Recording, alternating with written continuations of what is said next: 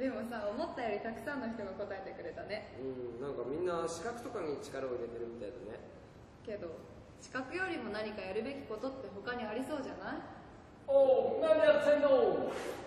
何あそうゼミの研究でさグローバル化に対する大学生の認識についてのインタビューをしてるんだけどさ。あそうだ。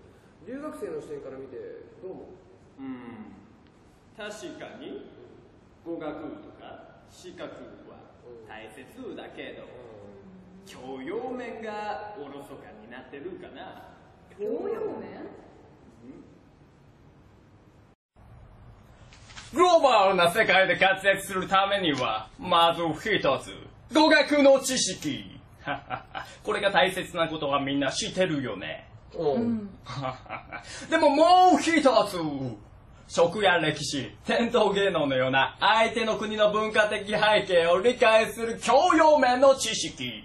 これも大切なんだ。そして、この二つが合わせることがグローバル化において、いやー、一番大切なんだ。うーんでもさ海外の国の文化に教養を深めるって言ってもたくさんありすぎてどこから手つけていいかいまいちよくわかんないんだよねなんかいい手段とか知ってる？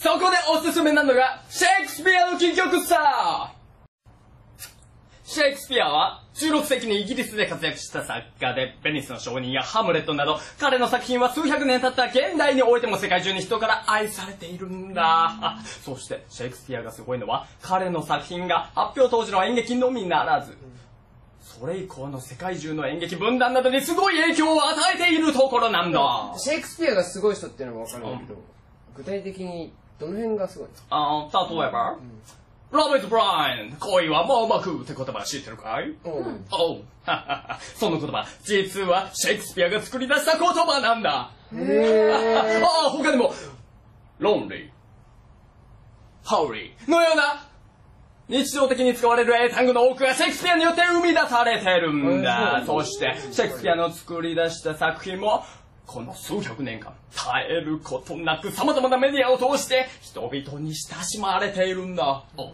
イギリスでは、ロケットの名前にシェイクスピアの作品のキャラクターの名前が使われたりもしてるんだよ。ロケットにも？ああ、そうだ。フォルスタッフっていう名前のキャラクターだ。おお、そうさ、そのようなロケットがある。このようにシェイクスピアの作品というものは、もはや芸術作品の枠を飛び越えて、世界中の人の共有する一つの言語のようになっているんだ。だから、彼の作品についての理解を深めることは世界で通用するグローバルな教養を手に入れることそのものなんだ。なるほどね。シェイクスピアについて学ぶことでグローバルな教養を得られることが分かったんだけどいやお芝居ってさ敷居が高いイメージがあるからさ。言葉も言い回しが難解だったりとかね、いやいや、実は明治大学にはシェイクスピアプロジェクト、通称 MSP っていうシェイクスピアに親しむのにうってつけなプロジェクトがあるんだ。MSP? そう !MSP は今年で11周年を迎える学生主体のプロジェクトで、毎年シェイクスピアの戯曲を上演しているんだ。このプロジェクトの大きな特徴として、役者から舞台美術、衣装から台本まで全てが学生の手によって作られているんだ。これがその台本。ちょっと見てみて。思ってたより分かりやすい台本だね。そう !MSP では、シェイクスピアの戯曲を学生自らの言葉によって翻訳することにより、21世紀のシェイクスピア演劇を作り出しているんだ。どう？興味持ったでしょあ面白そう。え MSP の公演っていつやるの？ああ、食いついてきたね。そう。ああ、今年は11月7日から9日、場所は駿河台キャンパスのアカデミーホールでやるとのことだよ。